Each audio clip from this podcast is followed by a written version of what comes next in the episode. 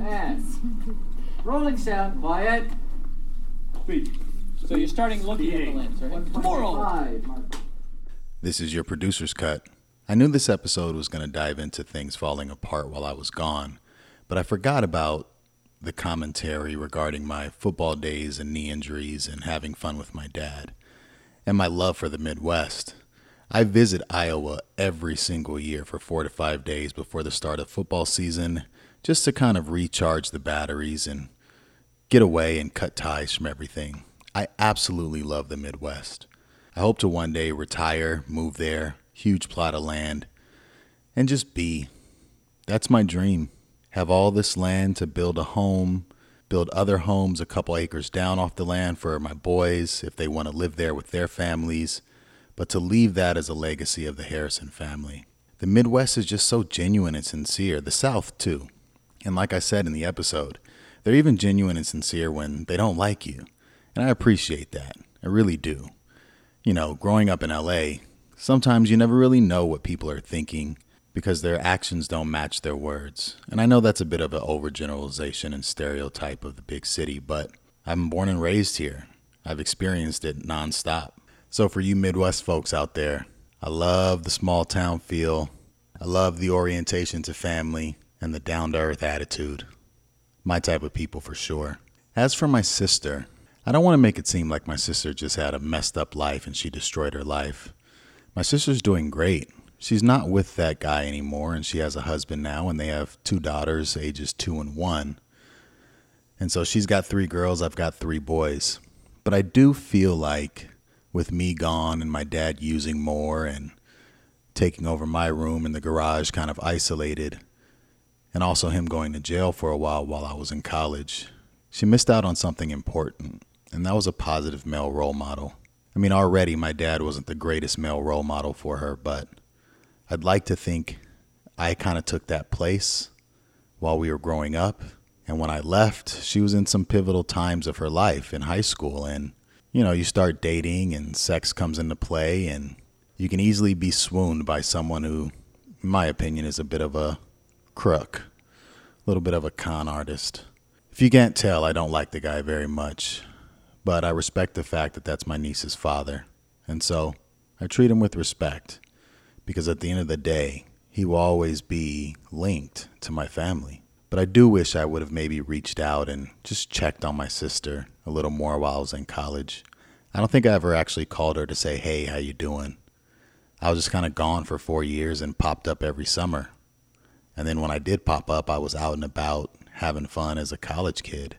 And it's one of those things where I don't necessarily regret it because, like I said, she's in a great position in her life, but I do wish I was a better big brother during that time.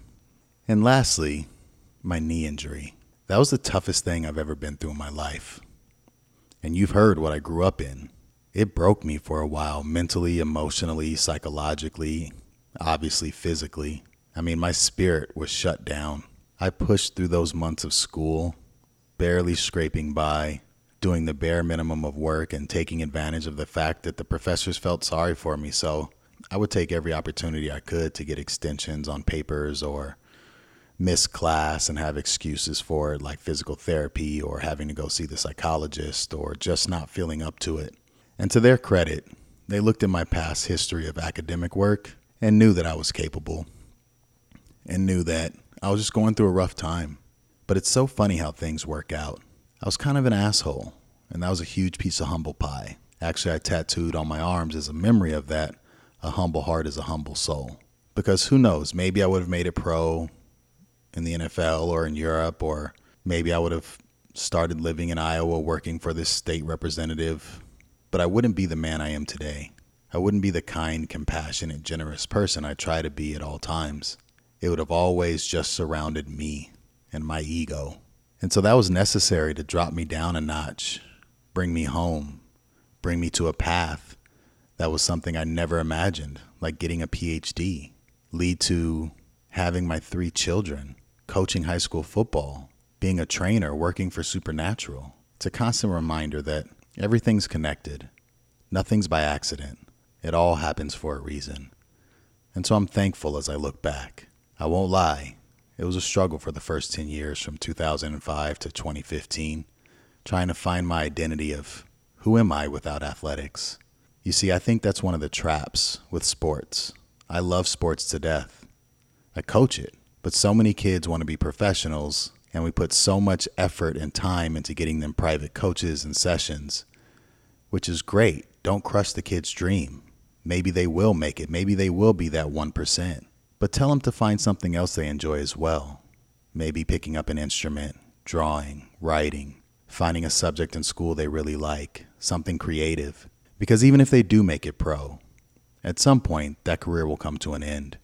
And usually it's in their late 20s, early 30s, and you have so much more life to live. And if you don't know who you are, well, where do you go? And the last thing I want to say about that is me making it back to the game to see my team score the winning touchdown. That wasn't about me, that was about the team. I understood what I meant as a leader. And if you're in a position to be a leader, which I believe all of you are in some capacity, whether it be a leader of your family or your friends or at work, you have to understand that the group is bigger than you, that everything you do is for others. And so, me showing up was in hope to let them know I'm okay and I'm here with you no matter what. I don't have that picture anymore. It was burned in the fire, but I have that memory, and I hope my teammates and coaches do too. Thanks for listening.